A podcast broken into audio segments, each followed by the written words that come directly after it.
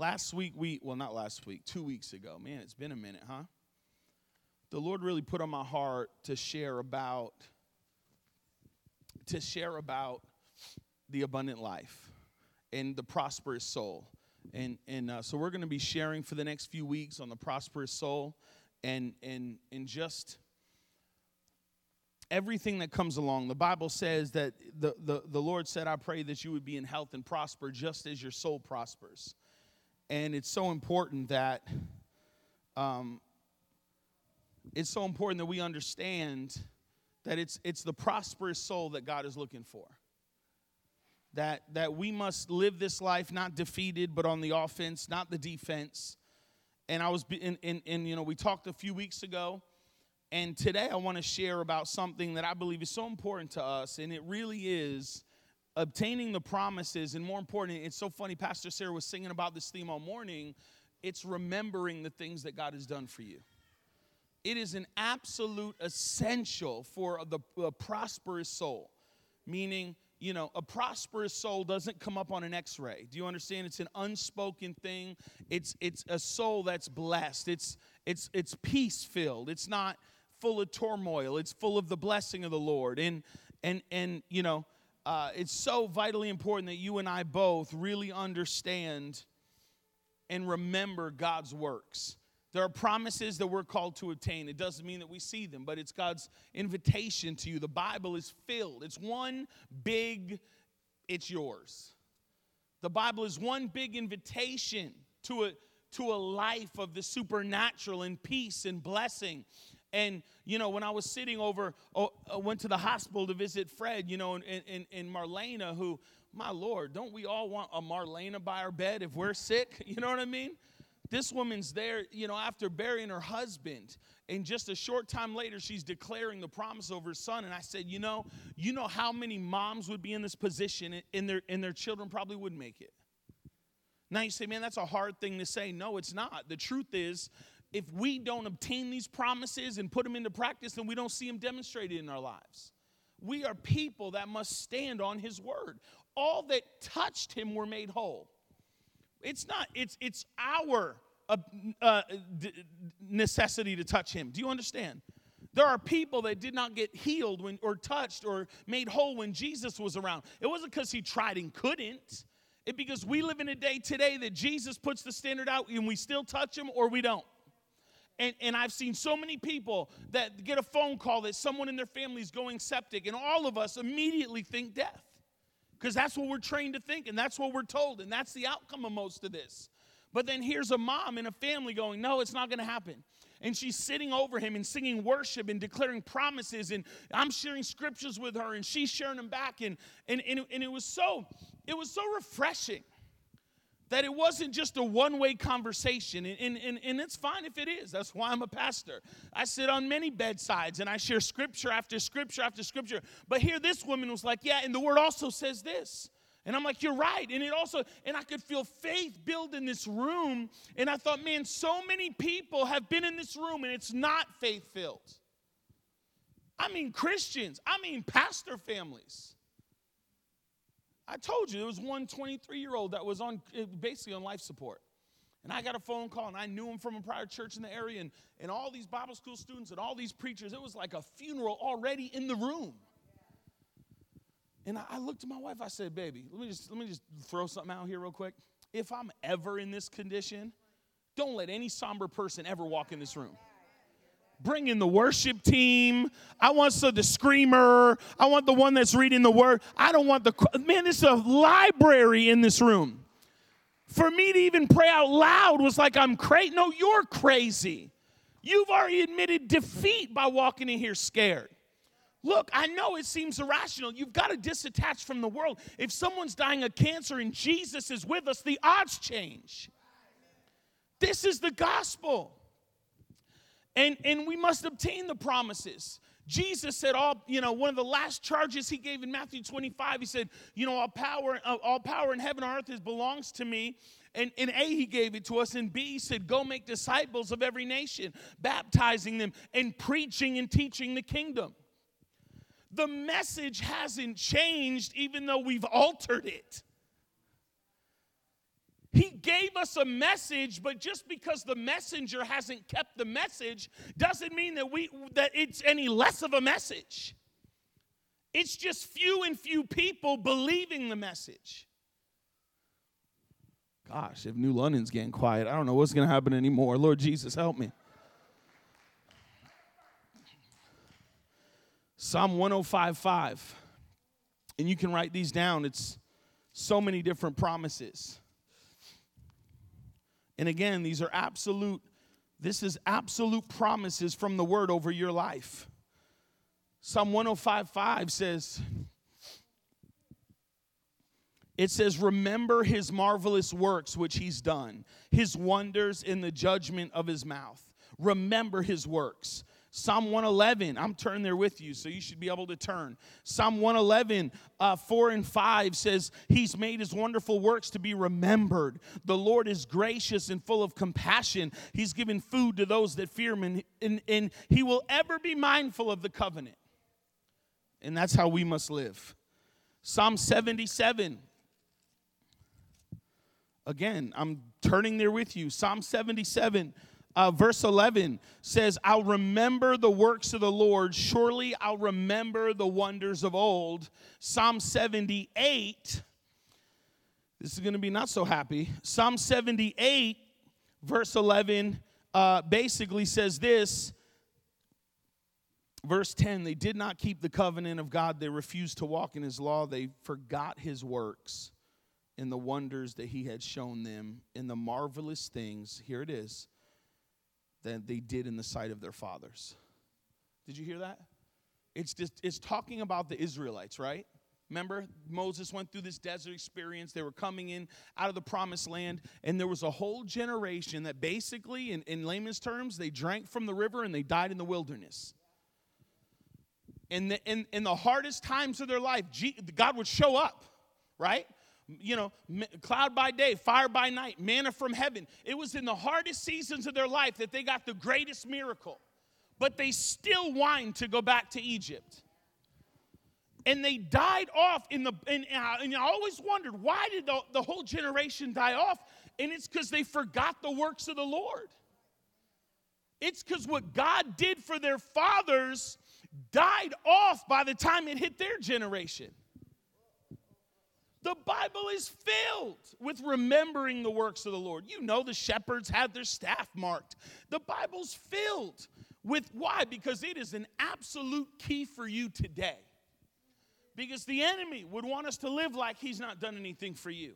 And the enemy wants every trial to be like new and God's not coming through. No, he's been faithful. He may not meet your time requirements. He, you might not always be able to ask why. Come on now. Uh, you may not be living the world I'm living in, but I've seen some horrible things. And I know, I know there's answers for everything. Some of them I, I may not get till I get to heaven, but it doesn't change his faithfulness. And the enemy, what he wants to do is he wants to take truths that have been established for years and have them die off by another generation. You know, we bought this beautiful building. Let me tell you something. Shawn Bolz gave me a word years ago. Years ago, I was in Maine. Actually, the first time I met Chad, I was ministering. And he said, I feel like God's going to give you a building that was used during the Great Awakening. Well, it's hard to find around here. And when we were looking for a building, and you know, this steeple was like in our office view on Masonic Street. And I looked and I researched every building in, in this in New London, and sure enough, this had radical revival history. Like radical. Like like the list of mega ministries that want to get these pews in the balcony, I, I don't have enough for them. This ain't, you know, come get a bench for 400 bucks engaging heaven. You know what I mean? This is people around the world want, want a piece of what God has done. And whatever, it might be a token, who knows? Prayer bench. But the truth is, when I, when I came here, I have these history books of the, church, the history of this church. Two huge history volumes. Only one chapter is the Great Awakening. Like one, like, you know, 10 year little spin. That's it. In the whole history of this church. So the people, by the time they got this history book, that was the part that they didn't want. And so when I sat down with these, which I love all these people, by the way, when I sat down, I was like, yes, this building has so much meaning to me because of this. And they were like, What? This is the part that we were raised was wrong. It was fanaticism. What? This was the part that caused 200 out of 250,000 people in all of New England saved. No, this is fanaticism. The stuff that went on in New London. No, no, no. This is actually the stuff that I'm chasing after that I know God is going to restore one day. No, they did weird things. They were free. No, they burned stuff in front of this church. They were burning idols. They were close to God. You're missing it. But it opened my eyes to how one generation, I mean, my Lord, that only in a hundred plus years, then we have eradicated the Great Awakening. And if you walk through New England today, I remember we went to Enfield to, you know, there's a stone there that talks about the, you know, I remember going to Enfield asking everybody, where's the rock? What rock? Police, where's the what rock? Churches, knock. Where is the rock with Jonathan Edwards? What rock? I'm like, do I have to find the guy that made the rock? Nobody knew that in the middle of Enfield, Connecticut, there's a massive stone that says this site marks the first spot of the first meeting house where Jonathan Edward preached and the, in, in, in the era known as the Great Awakening began here. Nobody, man, they drive over the rock. They don't have a clue it's there. Because the enemy wants to take what God did and he wants to erase it from a generation and then cause everyone to have to fall again. And so now New England is just full of fanaticism and show and come on, man, whatever I could do to appeal to your flesh, and I don't want to offend you, and please don't leave. And what have happened? In July, I mean, in 2011, you might know, you might not know. Well, turn with me to Deuteronomy 4. Sorry, this is, I need to read you a scripture and then show you some powerful things.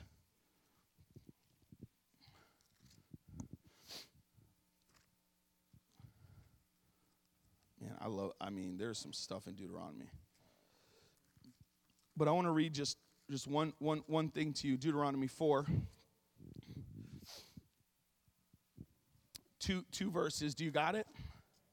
Come on, y'all getting a workout in your Bible this morning. Deuteronomy 4, verse 5 says, Surely I've taught you the statutes and judgments, just as the Lord your God commanded me that you should act according to them in the land which you go to possess. Verse 9, only take heed to yourself and diligently keep yourself, unless you forget the things your eyes have seen, unless they depart from your heart all the days of your life. And teach them to your children and grandchildren. Man, that is intense.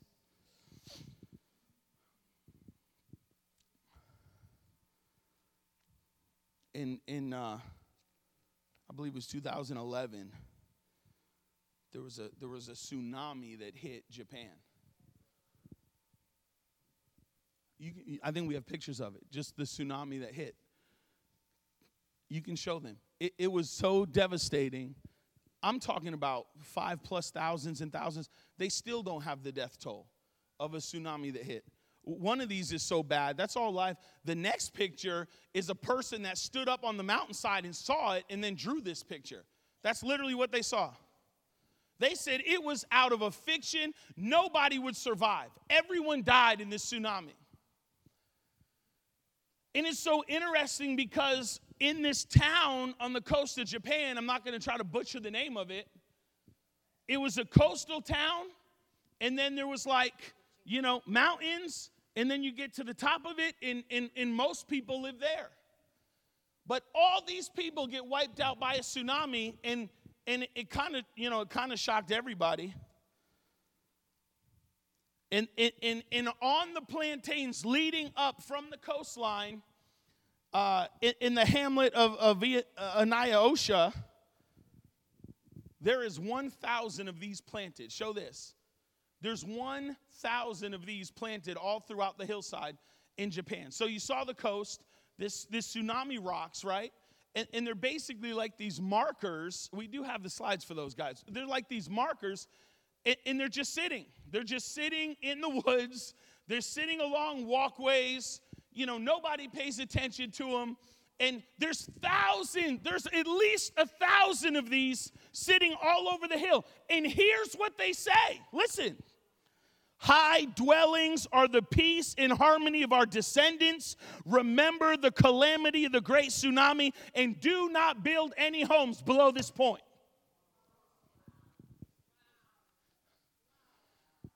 So you could be walking your dog and your five year old say, Mommy, what does that marker say? And you would look at it and go, Oh, it's just a, it's something about a memory of a tsunami that hit, you know, that, that you know, our ancestors put there. Your ancestors were warning you from the grave that this would happen again. And, and can you imagine let me put in someone else's words so you don't think I'm attacking Japan. Yutora Hamaruta, a scholar that studied the tablets, said this is his quote. Ready? People had this critical knowledge, but they were busy with their lives and their jobs, and they all forgot. He said it took three generations for people to forget that those that experienced the disaster themselves passed it on to their children and their grandchildren, but then the memory faded away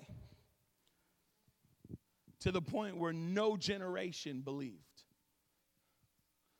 So, in this city, let me tell you something a lot of people survived. The older folks.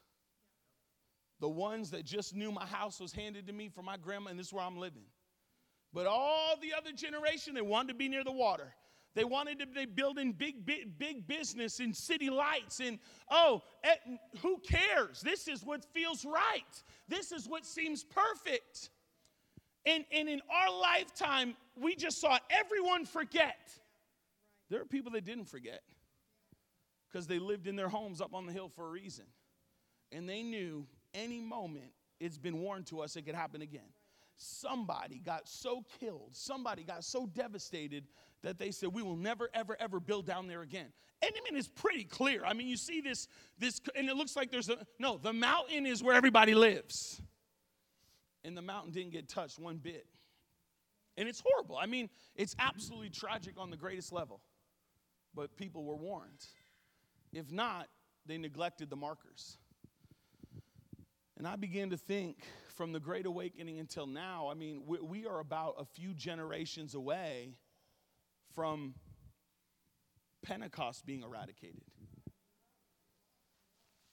from the enemy wanting to eliminate encountering God from our vocabulary so we can settle for this dead religion that doesn't set us free.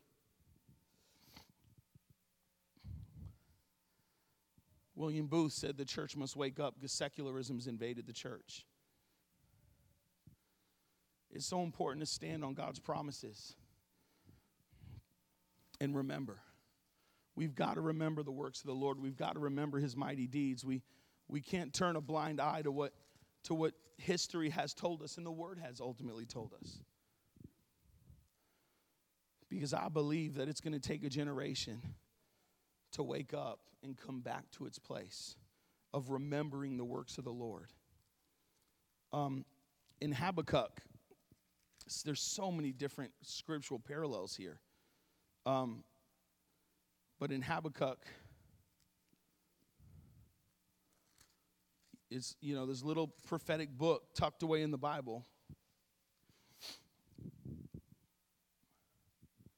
Basically, the judgments were beginning to fall. And Habakkuk began to call on the Lord for mercy. There was such a spiritual decline in Judah, and sin was taking over. And at this point, they couldn't avoid it. Judgments were falling. It wasn't a question of if, it was blasting. And, and Habakkuk rises up in chapter 3, verse 2, and says, O Lord, I have heard your speech and was afraid, but revive your work in the midst of the years. In the midst of the years, make it known. In wrath, remember mercy in verse, and then he goes on in verse 13, he says, You went forth for the salvation of your people, for the salvation was with your anointed. You struck the head of the house of the wicked by laying bare from the foundations. Verse 15, you walk through the sea and your horses through the. Listen, he's reminding God in himself of the promises. That is so powerful. It takes zero prophetic insight to look at a nation that's lost its way and say, You're going to turn to a bad place. It takes zero wisdom to find somebody that's hurt and living a rough life and say, Man, the end doesn't look good for you. That takes zero wisdom. Matter of fact, you could do that in your own flesh by deductive reasoning. But when a nation is doomed for judgment, for a person to rise up and say, No, God, your mercy is still greater.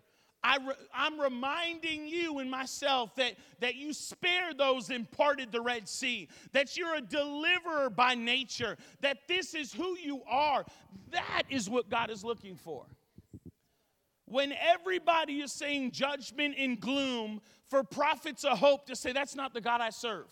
I, doesn't matter what it is, whether it's a cancer scare or lie, or a sickness, or a purpose for a region or destiny, it's still, or every single day's decision in your life. To open your mouth and stand for righteousness, to stretch out your hand to be a, a friend to somebody, to love on people that are unlovely. Whatever it is that we face, you are the one that carries hope because of Christ in you. But we're watching in our short watch so many people not heed the ones that went before us. You know, they had all those hymnal books in this church. But then they had, so that was like the new printing, although it was like, you know, from like the 40s. Then they had hymnal books that they didn't put out anymore from like 1700s. Let me tell you something. You open that up for a minute, life changes. These people didn't write songs to make you happy in your flesh. These people wrote from the depths of their circumstances about the promises of God and the anchor that He is, and, and you know, more songs about the blood than you could ever imagine. And, and it's like, it's almost like that was a marker. I'm reading it like a marker on that hill in Japan. And I'm going, man, they knew something. They, they didn't let go of those things. We live in such a fast paced, crazy world where, where you're probably going to have 3,000 different impressions and ideas to buy into by the time you go to bed. This is not the days of one newspaper arriving at your doorstep and that telling you the story. That isn't even how this life works. Everybody thinks they got a voice. Everybody's trying to sway you one way or another. But if it's not standing on the foundation of Christ, it's not going to last. And we have got to guard our hearts in this hour because if we're going to live in a prosperous life, I'm not talking about money. This has nothing to do with money. A prosperous soul is a soul that's at peace, is a soul that is filled with promise, is a person that is living with expectancy and hope and all those things that need to invade life. Watching God restore the broken, watching Him heal the wounded, watching Him lift the heads of used to say, Don't trust anyone that doesn't walk with a limp, you know? And I remember, you know, I, I, I straight up, I don't, I try not to do events all around New England. I just can't, man. Every week somebody wants me to do their deal. I have no time for this.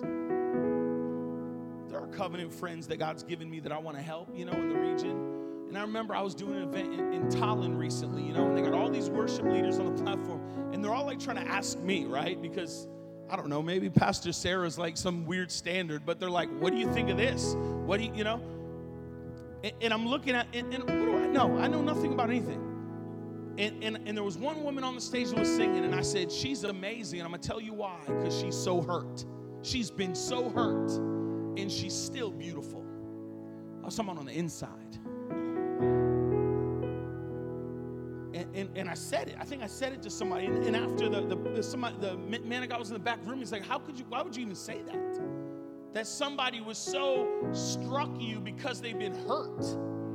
I said, Man, I love that. Because because life isn't, life's full of hurt people. It's just whether you're willing to admit it, let yourself get healed, and move on from what you've been through in life.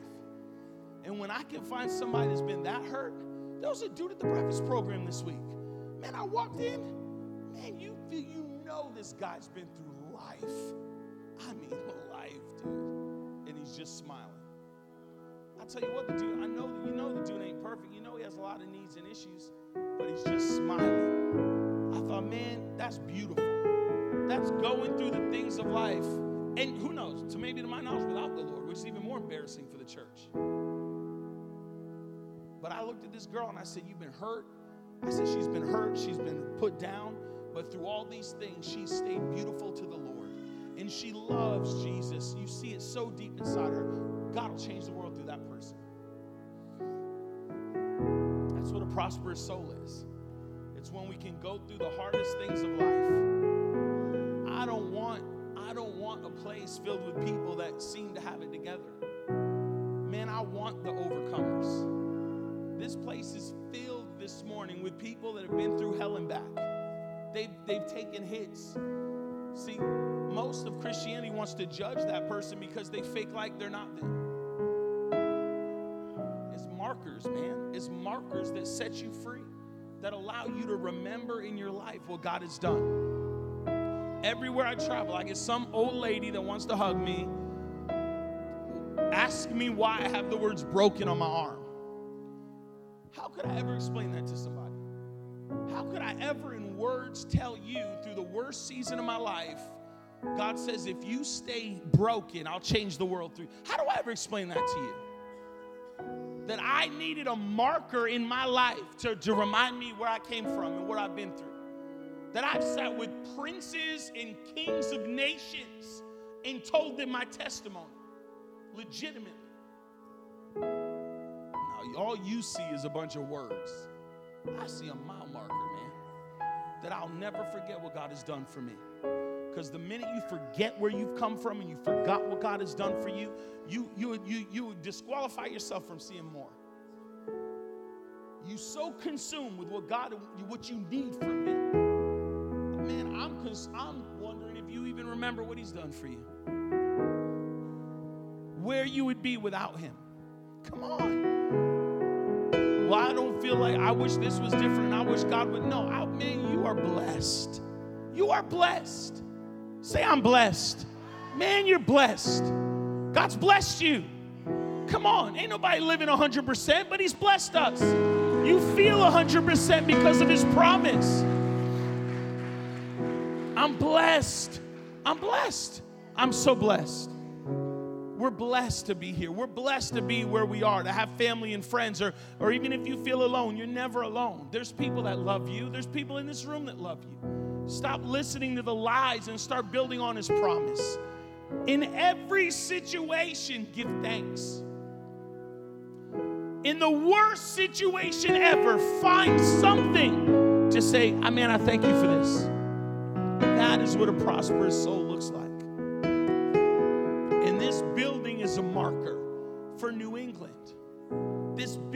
A marker of the things that God has done. The, the men and women that built this building, dude, they didn't build it on conservative things that, are, that seem to be anti fullness. You don't build this building because you don't know, like, you just want something that looks good. No, you build this because there's such a need for people, and there's tens of thousands that can't fit. And you're like, we're just gonna build something to honor God so we can worship in. And, and the men and women that built this place and put all that little, it's just a shell if you don't have the values. It's just another dead library. But to those that know, it's a, it's a marker. It's a marker in New England of what God can do again and what He did before. And it's going to be greater. I'm not looking for yesterday's bread, but I'll tell you what, I, I thank God for what He's done.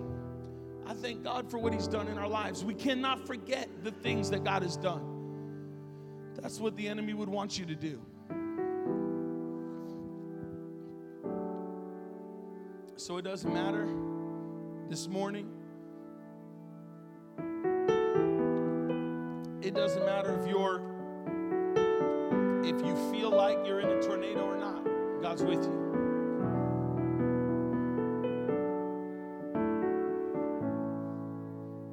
I've seen people go through the worst circumstance of life. And I've, I've almost forced them to go back into the trauma Because God's there. Because you need to know He was faithful. The day I stopped asking why, and I started knowing that nothing just happens, that He is the director of the tapestry of my life, then I realized that I'm blessed. I don't get to choose my parents or lack of. Do you follow what I'm saying? I didn't get to choose the fact that I will never know my crazy murderer freak out dad. And I can't change the fact that they changed my last name at five, dude. At five years old. That I was born one way. They called me it for five years. And then my mom ran and had some hookup at the city hall in New London. And the girl, I don't even know if it was legal, the girl scratched out my name and just wrote James Levesque. I ain't got a dime of French in me. Not a, not a lick. I like French fries and French bread and French roast. Do you know what I mean? There ain't a lick of French, and people always want, I can't identify with it. I've been to Paris. And I'll never forget that I was standing in France about to minister. And as I'm going up, the pastor says, Man, you have such a powerful French name, and blah, blah, blah. And I'm like, Sorry, dude. There's not a dime of French in me. You know what I mean? I like your food. I like that salami thing with the butter and the bread. Y'all know how to do some food. But there ain't nothing for French. I'm sorry. And I go, and this is like, you know, the this moment where I'm introducing a speaker and handing a mic. He's trying to do it right now. It's like awkward. And he's like, Well, don't you want to know what your name means? And I'm thinking, right now? There's like uh, 500 people waiting to hear from me, and you want like you want just you want to have a coffee, you want a biscuit? He says, "Well, don't you want to know what your name means?" I said, "Fine, tell me what my name means." He said, "Everywhere in the Bible that it says Levesque, it literally translates the bishop." So when your name actually reads James the bishop, and I, I must, I thought it was somebody that planned to give you the most royal last name you could ever have. I need the mic. I don't have time to tell you. But let me just say, you don't have a clue. And it was at that moment I thought, I was fighting whether to change it. And I'm thinking, I have no connection. I'll just pick up my mom's Italian last name. We'll, I'll figure something out. I don't know. But then it's in that moment you just know it's God. That in the midst of pain and crazy, the Lord's like, nope, you're going to be a bishop. And I'm going to give you a last name that's going to prophesy your existence. And while most people would complain and whine and get mad and wish they were dealt different hands and wish they had a different situation, I'm just reminded that He heals brokenness and that He doesn't call the qualified, but He qualifies the called. So when the enemy's trying to lie to you and almost make you feel like you need to be better, no. Your brokenness is your qualification. Dysfunction is our invitation to the life. There's no such thing as a gospel that you need to be good enough for. The Bible says, while you were unlovely, He loved you. While we were a mess, He died for you. While we were crazy and lost, He forgave and overcame for us. That's the gospel we serve. And quite frankly, I want to fill my life with crazy people that have just been hurt by the, the life and they've overcome. And they're beautiful inside. And they're not allowing life to transform who, who they are on the inside. Let's stand. I'm getting hungry. Sorry. It's late. These kids are bouncing downstairs. Man, I feel faith. Man, I feel hope. You know what I want you to do? I want you in your life this week. I'm going to pray in a moment, but what I want you to do this week, I want you to open your mouth over the mountains in your life, over the cloud of tornadoes that are forming around you. I want you to open your mouth and begin to speak to it. I want you to tell your children they're blessed. I want you to tell your spouse that he's wonderful and you forgive him. I want you to begin to open your mouth and exercise the word of the Lord because you will you will create the life you want by your words. I'm not talking about faking your situation. The Bible says that, that we believe, therefore we confess. We must be people that speak life. It takes no strength to say, I'm going to die, or my kids won't amount to nothing, or it's not going to come through, or I don't know why you're this, or why, you know what I mean? Don't, don't tell your kids, why are you crazy? Don't speak to them like that. Don't say things to your husband like, oh, you know, come on, man. How, the enemy loves that stuff, man. That's where he comes in. If you, if you ever even jokingly talk about divorce, man, you, you curse in your life. We don't live like this. We don't let those words come in our life in marriage. Amen. Father, in Jesus' name, I thank you this morning for your word. And I thank you for the prosperous soul. I thank you that we remember this morning you. We remember the works of the Lord. And Father, in this place with these radical people, God, I just pray for every person, every circumstance, every family, every child. Lord, I thank you that we're blessed this morning. God, I thank you that every lie in our mind is going to be broken, all the confusion is going to clear in the name of Jesus. God, we stand on your promises, we stand on your word. We choose day to eat off the tree of good. We choose this life to fix our eyes on things above and not on the earth beneath. Lord, I thank you for provision. I thank you for protection. I thank you for peace. I thank you for joy. I thank you that no matter what we face in this life, you are with us. And with you, nothing is impossible. With you, nothing is impossible.